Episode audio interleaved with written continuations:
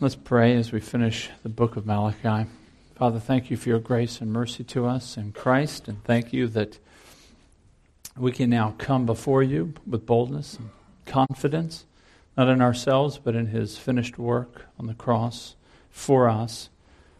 And Lord, we ask in the name of Jesus that you would give us grace to both understand and to be rightly overwhelmed by this passage.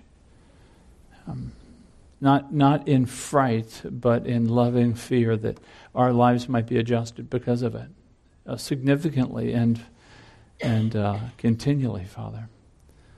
Lord, wake our sleeping souls uh, with this word, Father.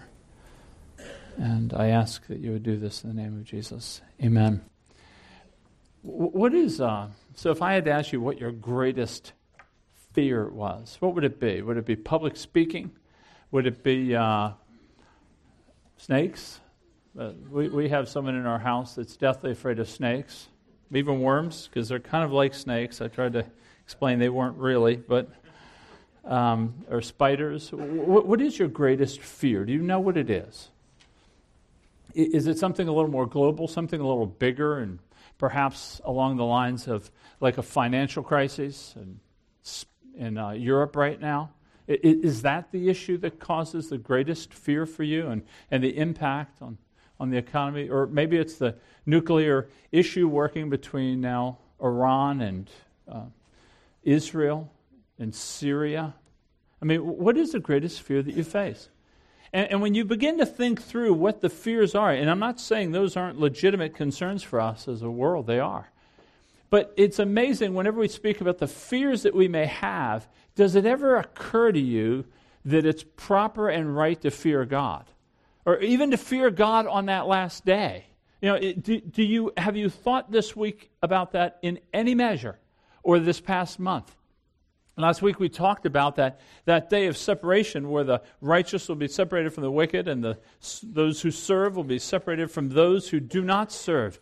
And, and, and the scriptures we're going to read call it the great and awesome day. I don't think he means awesome like we're going to a theme park, but this great and awesome day of the Lord, does that cause any fear? You know, we're in the last book, we're in the last section, and God has a final word before the Old Testament closes. This is the word that has been given to the people of God. It's, it's startling. It really is. I've been praying for our souls to be kind of woken up to the reality of what we're reading. It's either true or it's all make believe. If it's true, it ought to arrest us. I mean, I think we kind of diss the stewardess as she goes through and you put the thing on and the thing comes down. We, we've been through that a hundred times. We don't need to hear that again. This isn't the same way. This is vital, important. I, I don't know what else you'll hear this week not because I'm saying it, but because God said it to us in, in preparation and warning. So turn with me, if you will, to Malachi chapter 4, and we'll read the entire chapter. It's only six verses, but I am praying, God, wake us to the truth of this. He says, For behold, the day is coming, burning like an oven. I mean, and, and by the way, as we read this, yeah, I've read this thing a few times this week, and don't miss the metaphors. Remember, the metaphors are in place to help describe something. But don't literalize the metaphors. I mean, it's a metaphor, but remember this that the metaphor usually is indicating there's something greater than the metaphor. So if the metaphor wakes you up, then that which is true ought to really wake you up, kind of thing. So he says, Behold, the day is coming burning like an oven, when all the arrogant and evildoers will be stubble. That day that is coming shall set them ablaze, says the Lord of hosts so that it will leave them neither root nor branch. But for you who fear my name, the Sun of Righteousness shall rise with healing in its wings. You shall go out leaping like calves from the stall, and you shall tread down the wicked, for they will be ashes under the soles of your feet on the day when I act, says the Lord of hosts. Remember the law of my servant Moses, the statutes and rules that I commanded him at Horeb for all Israel. Behold, I will send you Elijah the prophet before the great and awesome day of the Lord comes. And he will turn the hearts of the fathers to their children, and the hearts of children to their fathers, lest I come and strike the land with a decree of utter destruction. That's the end of the Old Testament. Wow. Okay, so, so the first thing I want you to see is in the first three verses, God's speaking about the nature of this day. He's speaking about, the, about how this day is going to occur. What's it going to look like? And then he's going to speak to how we kind of prepare or how we respond to this day. Critical information here. You see him begin right off with behold, that, that kind of grab you by the shirt collar word. Give me your attention, pay heed to me, don't treat me lightly. I'm giving you something vital. He's saying, Behold, the Lord is speaking about this day that's coming. Th- this day is going to be a final separation where judgments are sealed. This day is going to come burning like an oven, like a furnace. Now, now remember in chapter 3, there was already that fire, but it was a refining fire. Here, it's a destroying fire these evildoers, these arrogant, they're not going to get away. They're not going to be disguising themselves. They're not going to sneak out through some, through some loophole.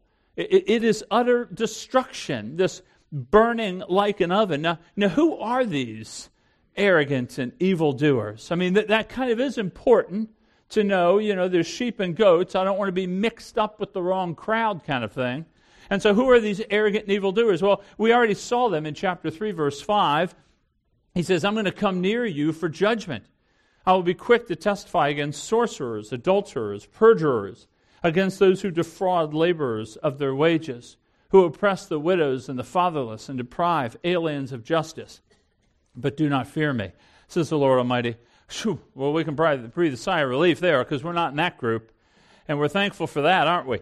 So he's kind of saying this this is a group that we can kind of find ourselves distancing ourselves from. They're not our kind of people. We're different than they are.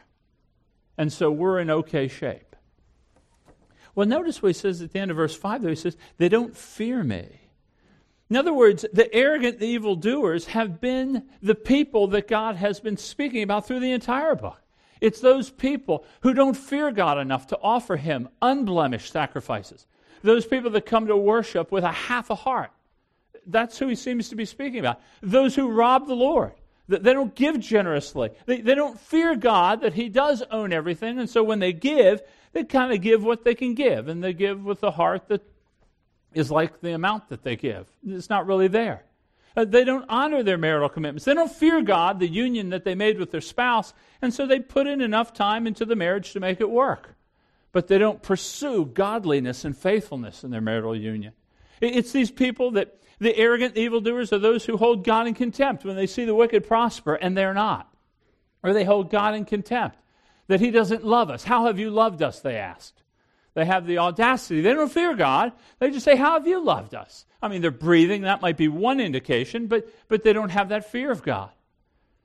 I mean, so it's much more than just the, the other people here. They, remember now, he's not talking to the nations around Israel. He's talking to a covenant community. They're religious folk. I mean, they're doing, they're looking somewhat on the outside like they're religious. He's saying they're the arrogant and evildoer. They don't fear me, they don't esteem me, and they don't serve me. Wow, that, I mean, that kind of expands it. They don't repent when challenged by God. They don't humble themselves before God in fear over He's the Lord of hosts. That means He owns everything. He's greater and over everything. And, and they, don't, they don't fear that. So they don't really repent. Eh, they hear a message and talks about something. Yeah, it's probably helpful. But they don't, they don't come to terms with God for who God is. He says, These are the arrogant and the evildoers. And the sad thing is, the truly tragedy is that a day is coming that will be burning like an oven and reduce them to stubble, like the chaff from wheat. You know how the sun rises and it's just so hot, and then they just spontaneously ignite. That they're going to neither root nor stump, neither branch. It's total, it's complete. That's what the day will bring. That is a fear producing day. I mean, we think about the nuclear issue, and, and as I said, that's a legitimate temporary concern. This is both temporary and eternal concern for us. So, as the sun rises on the one bringing judgment, notice that the sun rises on those who fear my name. He says, The Sun of Righteousness will rise with healing in its wings. Okay, this is now, remember, judgment, this separation, revealing all things, those who fear my name. Remember last week we talked about this. So, what does it mean to fear the name of God? Well, it means to reverence God for sure. It means to understand. It demands a level of faith because you have to believe He exists. And when you see what He's like, you, are thinking, I, you revere Him. You stand back naturally. To, to, fear God is to tremble at the thought of crossing Him. I mean, to fear God is this idea of, of total allegiance. I regard Him and His Word, that, that His character and His glory cause me to live differently. That's really what it means to fear Him. That, that you, if you know God and you know Him as the Lord of hosts, that your life is going to be altered around who He is, what He says, what He thinks. It's not just, this is what I think about God. I love it when people tell me that. Well, what does God think about God? And shouldn't that kind of twist you a little? Shouldn't that alter you? To fear God is to not be perfect, but it is to be repentant. So when you do hear a word, when you read a word, when a brother comes and admonishes you, what do you do with that? I mean, the person who fears God, you see it. I mean, I mean, they act in response to God. So that's a definition, hopefully clear for those who fear God. Now, look what he promises the Son of Righteousness, that's S U N, just to make sure you understand. The Son of Righteousness. This is a difficult verse to interpret because it's only used here. What does it mean? Well, uh, there's a few. Let me give you two. Uh, you got door A, you got door B here. Um, many understand this to be that it's the day, on that final day, God's perfect righteousness will be revealed and fill everything like the light from the sun fills the sky and fills life. His righteousness will will be uh, demonstrated, will be delivered. It will come in such measure that it will bring healing to those who are wounded. Those God fears who have suffered in this life under the hands of the arrogant and evildoer, they will be totally healed. That they will enjoy the full fruits of all that God intends for salvation. Think about in Isaiah 58, he says, Then your light will break forth like the dawn, your healing shall spring up speedily, your righteousness shall go before you, the glory of the Lord shall be your rear guard.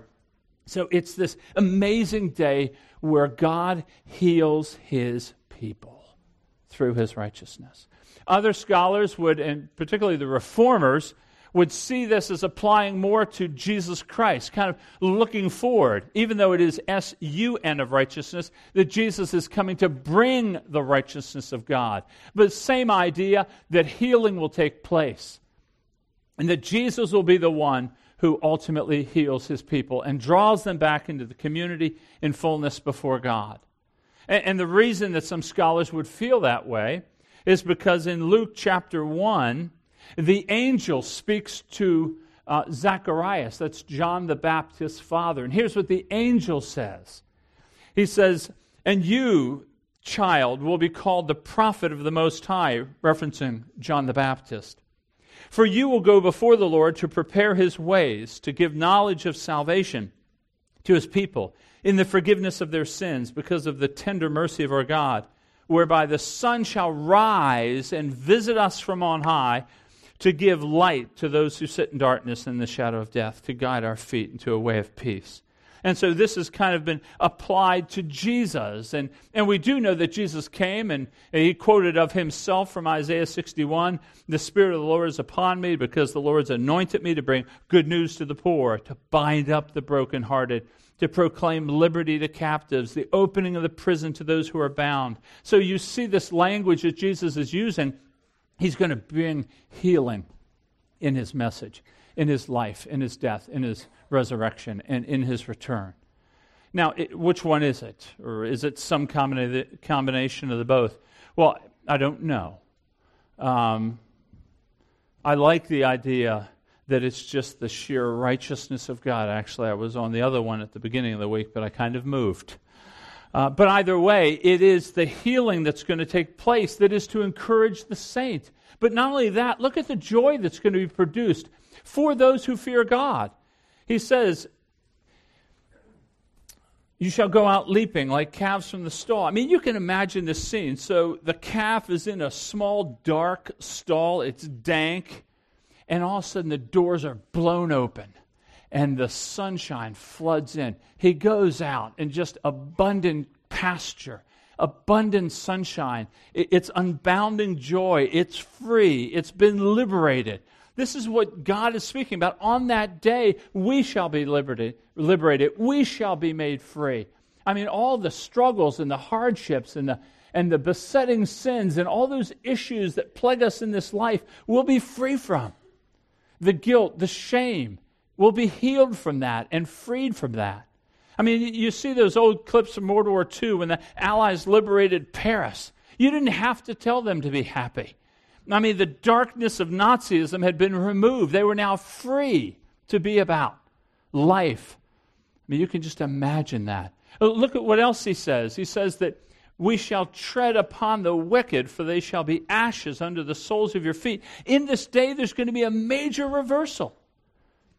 Whereas the wicked were prospering and the righteous suffering, now it's reversed. God's blazing judgment is going to reduce the wicked to ashes, the ashes that will be under your feet. That's a picture for victory, that God's people will be victorious and vindicated.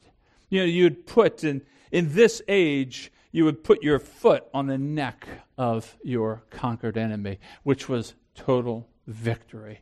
And so the ashes are under your feet. He's saying that all just, godly, perfect justice will prevail. Wrongs will be righted. I mean, it will be a day of glory. I, I want you to think through. You've got just in these first three verses, you have the judgment upon the wicked, and you have you have healing, you have joy, and you have liberty and justice for the righteous. You need to consider these things. Folks, we, we have to meditate. I, I feel as if we've got to just stop and say, I need five minutes to consider what I've just said. I mean, it's going to go on right over your heads, and you won't think about it in, in 82 minutes. And yet it's profound. God, this is God speaking. He's holding He says, This is for you. This is the sustenance for you to live this life, this hope for us. Now, when is this day coming? Is it the last day? Well, it, it, yes and no. I, I, would say when I look at a text like this, uh, I would say that it's seen in these successive fulfillments, right? In other words, you often see things in Scripture like God's judgment on Adam and God's judgment on the flood and God's judgment on the Tower of Babel. You see these judgments they're like previews of the final judgment. They're pointing to it. They're evidencing the truth, but they aren't the full truth. In fact, T.V. Moore was a biblical scholar back in the 19th century, and here's what he wrote about this passage. About this idea of is was this passage fulfilled when Jesus came, or, or was this passage, will it be fulfilled when Jesus comes again? Here's what he writes It is true that the deluge, or the flood, the destruction of Sodom, Babylon, and Jerusalem, and all the subsequent visitations of God's wrath were days of the Lord. And in each one of them, the proud and evil doers were as chaff. But as each one did not exhaust these ominous predictions, so altogether have not yet met the full reach of the terrors, which only will be done in that future day in which the Lord shall descend from heaven with a shout and the voice of the archangel and the trump of God, and the drama of earth shall be ended.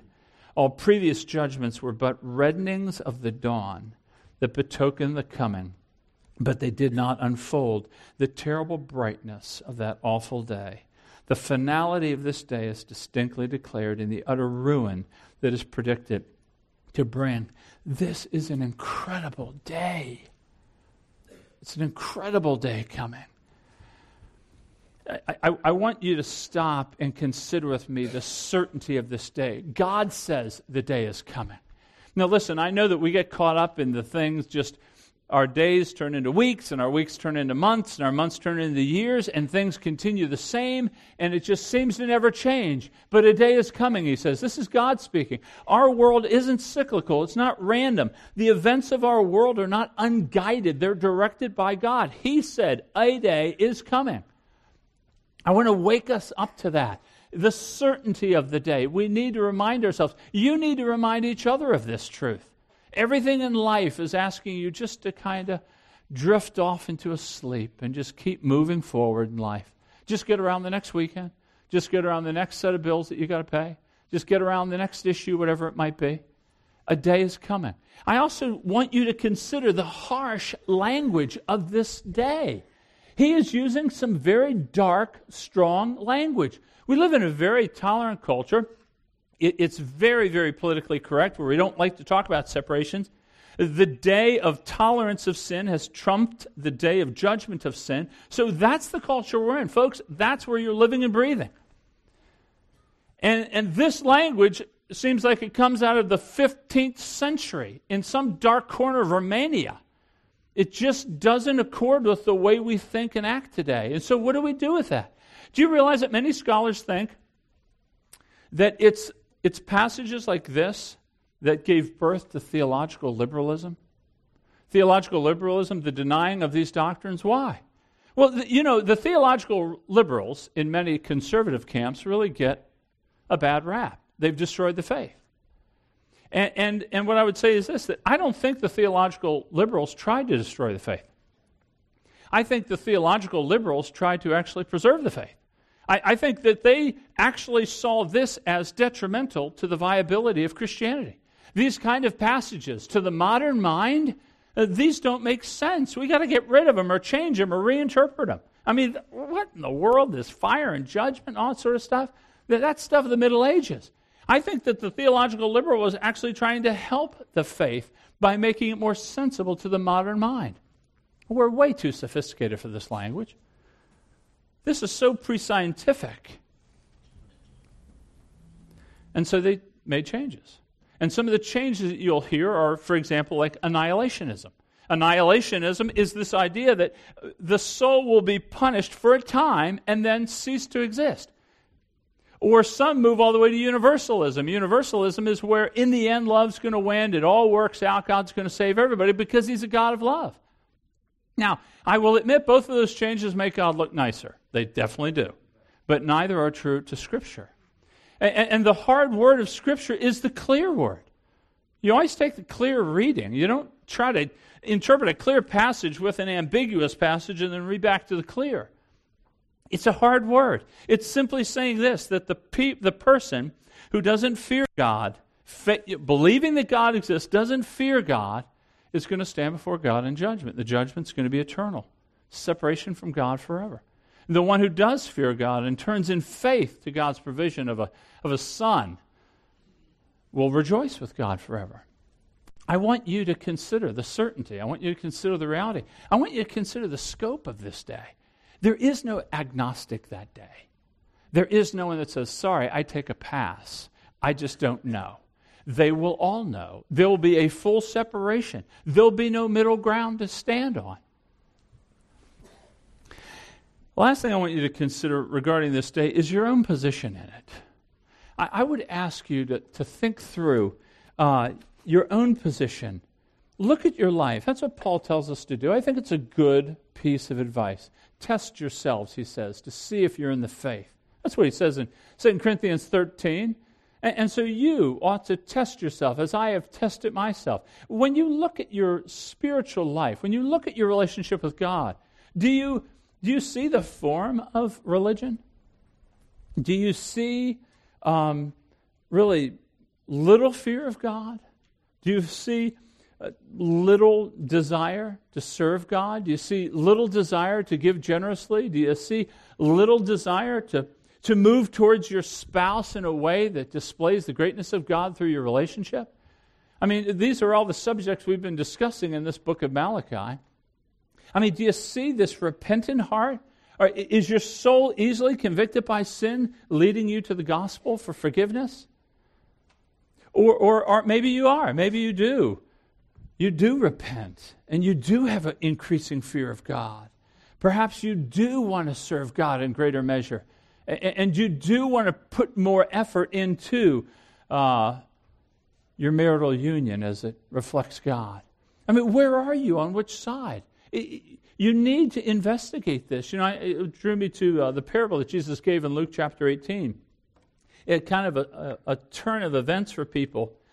He was trying to teach about the nature of salvation here. He says, Two men went up to the temple to pray, one a Pharisee and the other a tax collector. So right away we know the Pharisee's in, the tax collector's out, right? I mean, the Pharisee's doing the, doing the deed, he's doing all the stuff, he's doing it right. And boom, you got the tax collector. He's clearly way out of sorts. So we know who's getting in and who's getting out. He says, Two men went up to the temple to pray Pharisee, tax collector. The Pharisee, standing by himself, prayed thus God, I thank you that I'm not like other men, extortioners, unjust, adulterers, or even like this tax collector. Boy, he's got a litany of reasons why he's in great shape. Standing right up before the Lord, looking at him, everything's great with, with God and I. I fast twice a week, give tithes of all that I get. Now, most of us in here, I don't know if we could even say all those things. Okay, then he says, but the tax collector, standing far off, would not even lift his eyes to heaven. Why? I guess he's scared God's going to kill him. He's so aware of his sin, he doesn't even want to look at him. It's like my dog when I'm about to discipline her. Ears go back, head goes down. She doesn't even want to look at me. Why? Because she knows I have the authority. Give it to her.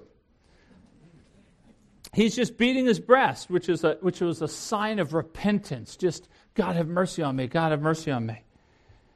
That's what he says God be merciful to me, a sinner. I tell you, this man went down to his house justified rather than the other.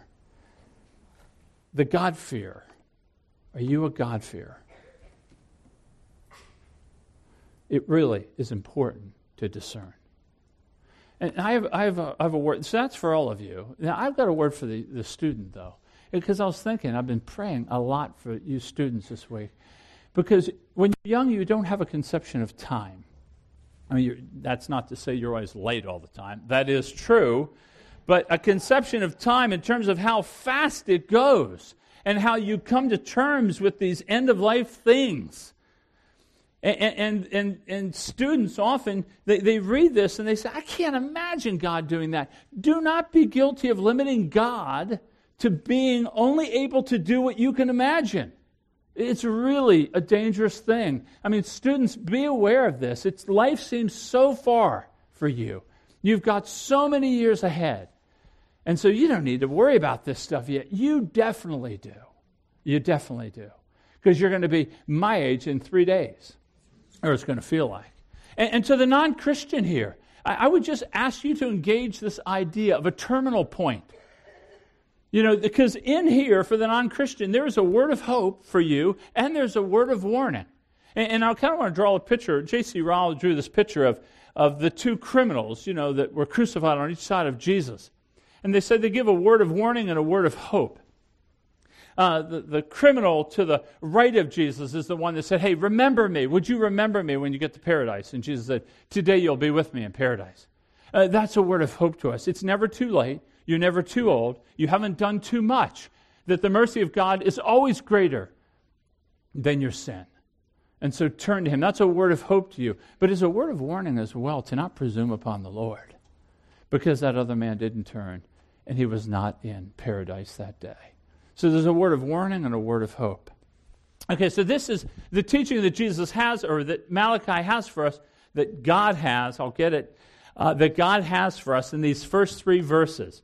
So, this is the nature of the day. So, now what do we do? How do we respond to this? Well, look with me at verse 4, because it's kind of an unusual verse. He says, Remember the law of my servant Moses. I'm taking this, you know, a lot of scholars look at this. It seems so disjointed, and they say it's a later addition, a redactor, just added it later. I, I don't, I don't think so. He's saying, Remember the law of my servant Moses, the statutes and rules that I commanded him at Horeb. Now, I think he's drawing our mind back to Sinai, uh, the giving of the covenant, the Mosaic covenant, and, and these laws. But the question is, how does me remembering the law, or for Malachi's audience, how does Malachi's audience profit by remembering the law? Well, of course, there is the call to obey the law, which they had not been doing. hence the book of Malachi. But I think there's a little bit more. I think when you read the law, you see the holiness of God. You see the glory of God, the greatness of God. You see his perfections. You see his magnificence. And you're overwhelmed by it. And then you see, then you see the laws that he gives and the failure that we constantly run into in keeping it. I think when God said, Remember the law of my servant Moses, I think God was saying, Remember my holiness. And he's saying, Remember your sinfulness. Why? Well, back in chapter 3, verse 7, he says, Since the days of your fathers, you've always set aside my commands. They always disobeyed the law. They could never walk in line of the law. I mean, think about it. God brought prophets to them to call them to live according to the law, and they didn't. God brought curses because they failed to live according to the law and sent them into exile in Babylon. They still didn't obey. God, in mercy, drew them back and restored them to the land. They still didn't obey. I mean, the whole book of Malachi has been calling a wayward people to obey the law, and they didn't obey.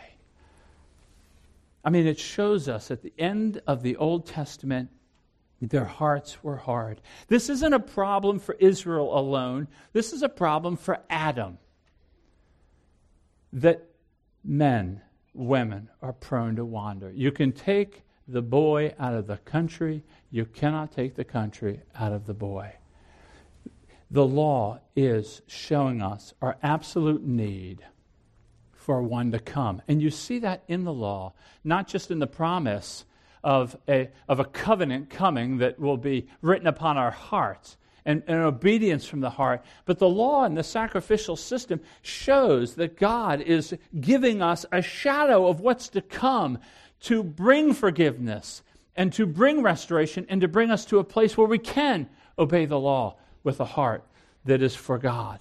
So I think he's saying, look back, people. T- talking God through the prophet Malachi, is saying, look back at my holiness and your failure and your need for one to come. And then he says in verses 5 and 6, he goes, look forward. If you notice in 5 and 6, he goes, Behold, I'll send you Elijah the prophet before the great and awesome day of the Lord. And he'll turn the hearts of the fathers. Now, what does this mean? Well, we know that that forerunner was coming before the Messiah was to come. We saw that a few weeks back.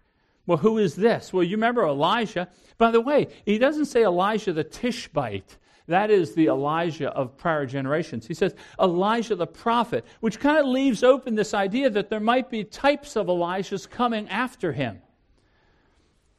You remember Elijah is the father of the prophets? the camel hair, kind of ate funky food. But what he did was he was calling the people to repentance. He was calling the nation of Israel to repent and to return to the Lord, to serve and obey him only.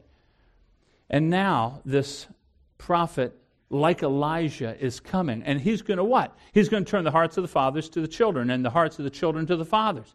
Is this bringing back some social order? No, I think it's bringing the people back to walking in line of the covenant with God, which will then bring a natural order to their home. So it ends with this warning. This prophet's going to come. So he says, Look back and look forward. There's going to be one who comes. But it ends on the warning. Now, now here's what I want you to grab. He says, Lest I come and strike the land with a decree. And then it just stops. So what does it mean? Well, the story's not finished, clearly, right? the end of Malachi isn't the end of the story. So, how does the story end? Well, there's 400 years of prophetic silence.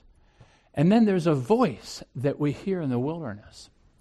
And he's crying out to prepare the way of the Lord. This is John the Baptist. Is John the Baptist this Elijah? Well, Jesus seemed to think so he said in Matthew 11 11, For all the prophets and the law prophesied until John, and in, if you are willing to accept it, he is Elijah who is to come. He who has ears to hear, let him hear. In other words, do you believe it? That he's the Elijah.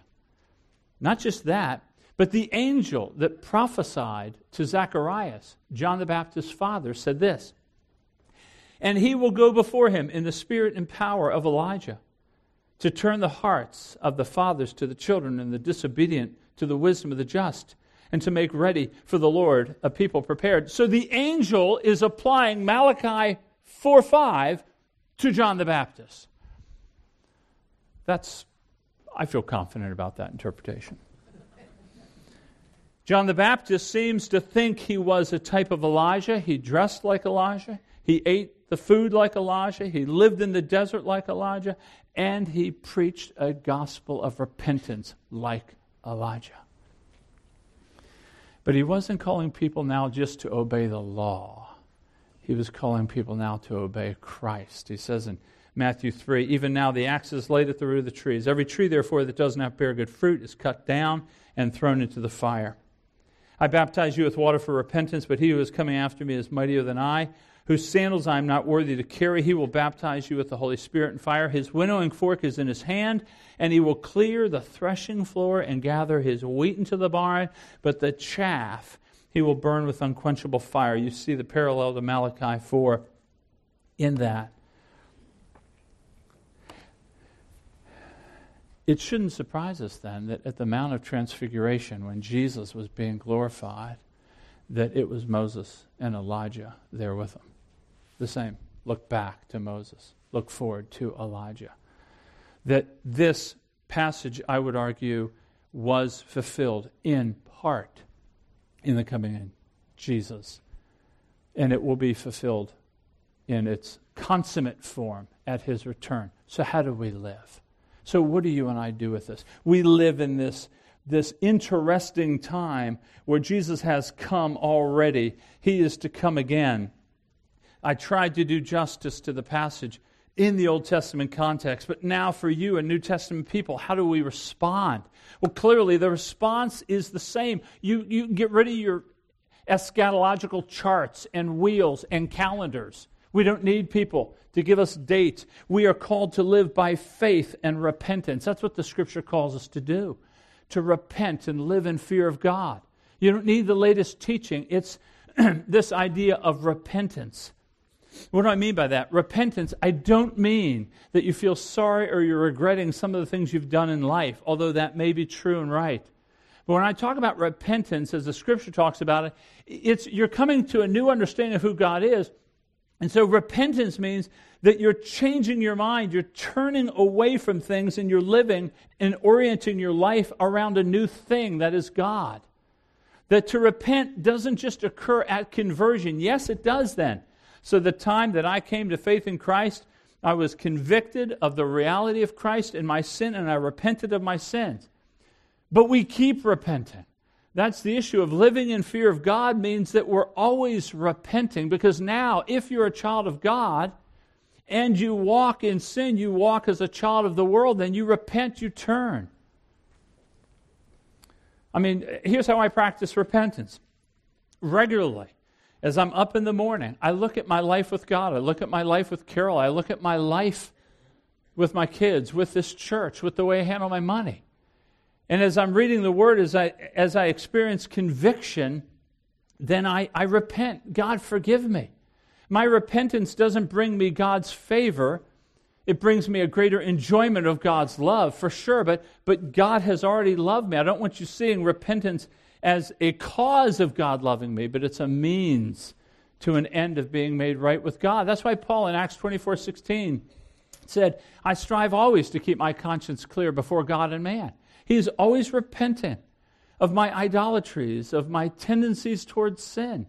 And over a life of repenting, I'm constantly being refreshed in the gospel. I'm constantly keeping my soul clean before the Lord, appreciating His work of grace in my life, and I'm being sanctified. That's how we prepare. We repent and we believe. What do we believe? We believe in the gospel. We're called to believe in the work that Christ has done for us, not just at your conversion, but I'm called to believe today that God has more for me today as I walk in accordance with His Word than the pleasure that I can create for myself. That I'm believing in the gospel that He who did not spare His own Son for me but gave Him up for us all, He will graciously give us all things. So I'm believing today. We repent and believe every day. I can give generously because I believe He'll care for me. I can love Carol sacrificially because I know He's honored in that.